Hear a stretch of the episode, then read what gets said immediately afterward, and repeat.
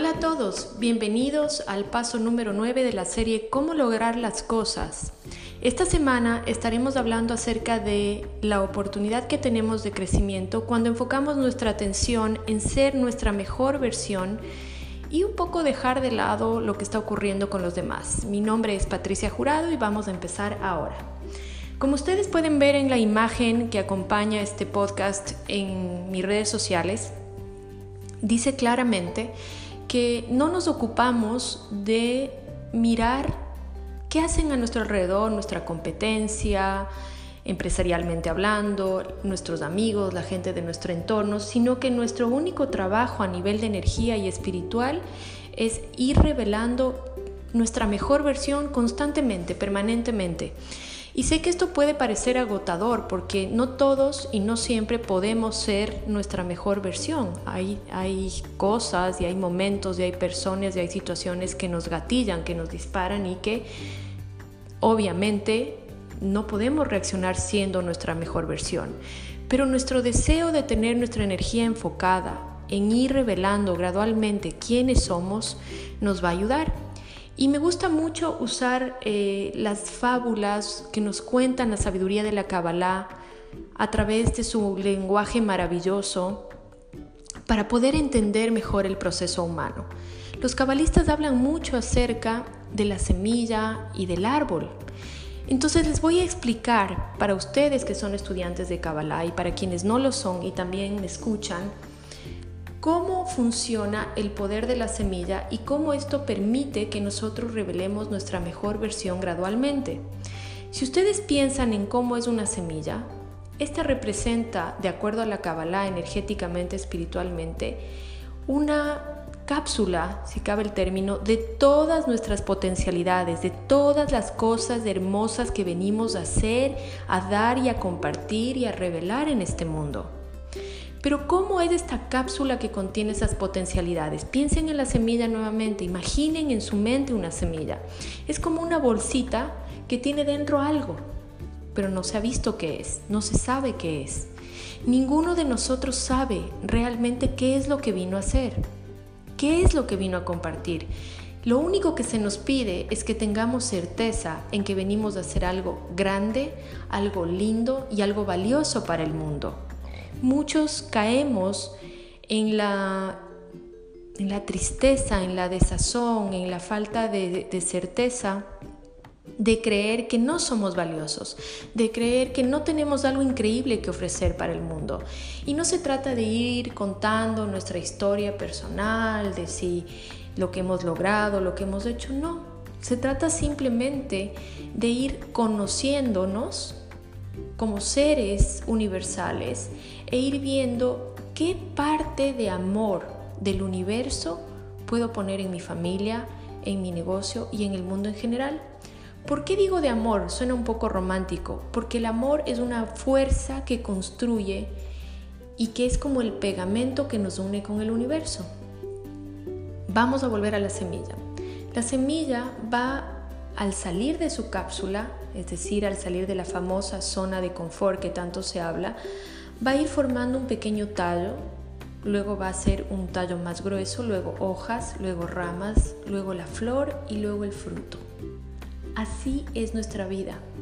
Habrán momentos donde esa semilla o esa pequeña planta que hemos sembrado en nuestros negocios, en nuestra pareja, en nuestra familia, en nuestro mundo interno, tenga que aguantar grandes tormentas e incluso inundaciones.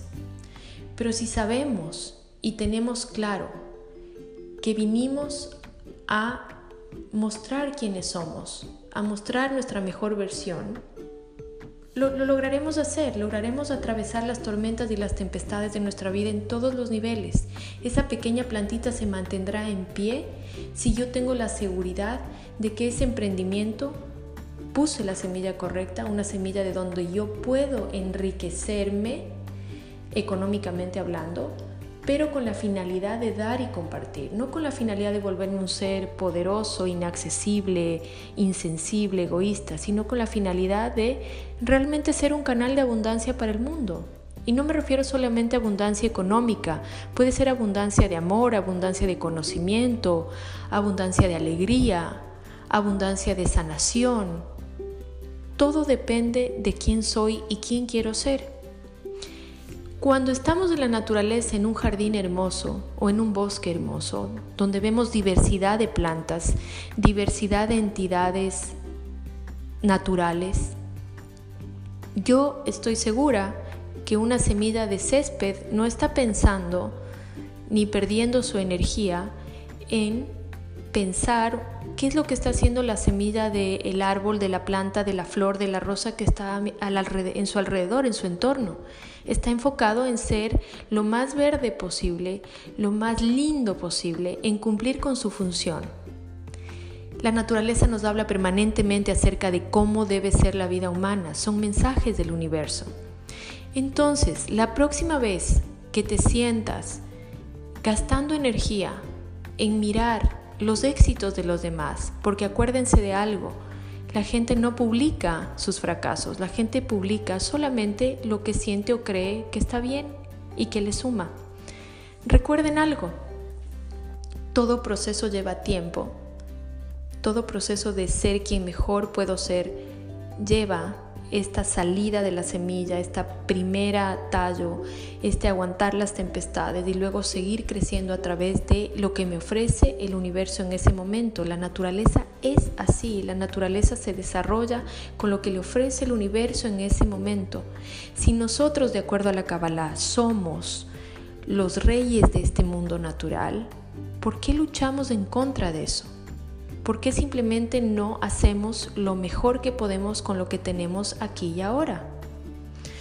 Pero esto suena supremamente elevado y como saben, a mí me gusta que las cosas sean prácticas y sobre todo me gusta ofrecerles cosas que ustedes puedan aplicar en su vida diaria y que yo las haya probado en primera persona para poder compartirlas. La primera, tengan certeza de su propia evolución, de su propio proceso. No duden de que está siendo perfecto, correcto y guiado con amor y con misericordia desde un plan que tiene el Creador para cada uno de nosotros y que es maravilloso. Lo segundo, utilicen ese tiempo para hacer su mejor versión. Puede ser a través del estudio, y no me refiero solamente al estudio académico de certificaciones, porque ahora existen cantidades de certificaciones de absolutamente todo, lo cual aplaudo y me parece valioso. Pero sí me pregunto, en este mundo de certificaciones y títulos académicos y cuántos títulos tengo yo y cuántas certificaciones tienes tú y yo, ¿dónde queda el valor del servicio? Que cada estudio que nosotros hagamos, que cada certificación que nosotros hagamos, recordemos siempre conectar con el valor que hay detrás de todo eso. Y el valor diferenciador que hay detrás de eso es cómo yo lo transmito y cómo yo pongo eso al servicio de los demás. Estudia sí, pero para dar y compartir. 3. Esfuérzate en leer por lo menos 20 páginas diarias si tienes, como yo tengo, gracias a Dios, el gusto por la lectura. Si no tienes, no importa, empieza con una o dos páginas. Ponte una meta de 5, pero empieza. ¿Por qué a leer? Porque una cosa es estudiar, que requiere un plan, una metodología, etc. Y otra cosa es simplemente leer. Si te gusta la lectura de novelas rosas, pues lee una novela rosa, lee el periódico, lee cualquier cosa, porque esto va a ayudarte a que tu léxico, la cantidad de palabras que utilizas sea mayor no solamente para que puedas comunicar mejor tus ideas, sino para que realmente puedas tú mismo entender mejor lo que lees, entender mejor cómo puedes mejorar tu vida y sobre todo para que tengas la capacidad de transferir más conocimiento de transferir más conocimiento me refiero no a que tengas que ser un parlante donde tengas que estar repitiendo todo el tiempo las cosas, no, porque esa es una suerte de adoctrinamiento, sino para que tú en tu casa, con las personas que compartes, con tu familia, de manera simple, de manera sencilla, tengas más herramientas y más oportunidades de construcciones de diálogos hermosos, de diálogos que ayuden, de diálogos que sean realmente positivos. Y tres, de verdad, de verdad, de verdad, nadie que quiera lograr algo puede desconectarse para reconectarse. ¿Por qué digo esto? Porque de acuerdo a la Kabbalah y a cualquier camino espiritual, el único día que existe es hoy. Y si hoy yo tengo esta semilla, esta plantita, me descuido y no la riego y no la, no la cuido, ¿qué puede pasar? Entonces no hay tal cosa como que me desconecto cuatro días, 15 días, 20 días por mis vacaciones para reconectar. La desconexión del mundo material para recargarme se hace diariamente. Todas las noches, cuando ustedes ya vayan a dormir, revisen qué han hecho, tómense 10 minutos para meditar, para rezar, para orar, llámenlo como ustedes quieran. Esos son los minutos de desconexión para tener un sueño tranquilo que les permita al siguiente día levantarse con toda la energía y la fuerza para seguir cuidando esa semillita. Pero como siempre, no me crean, pruébenlo hasta la siguiente entrega.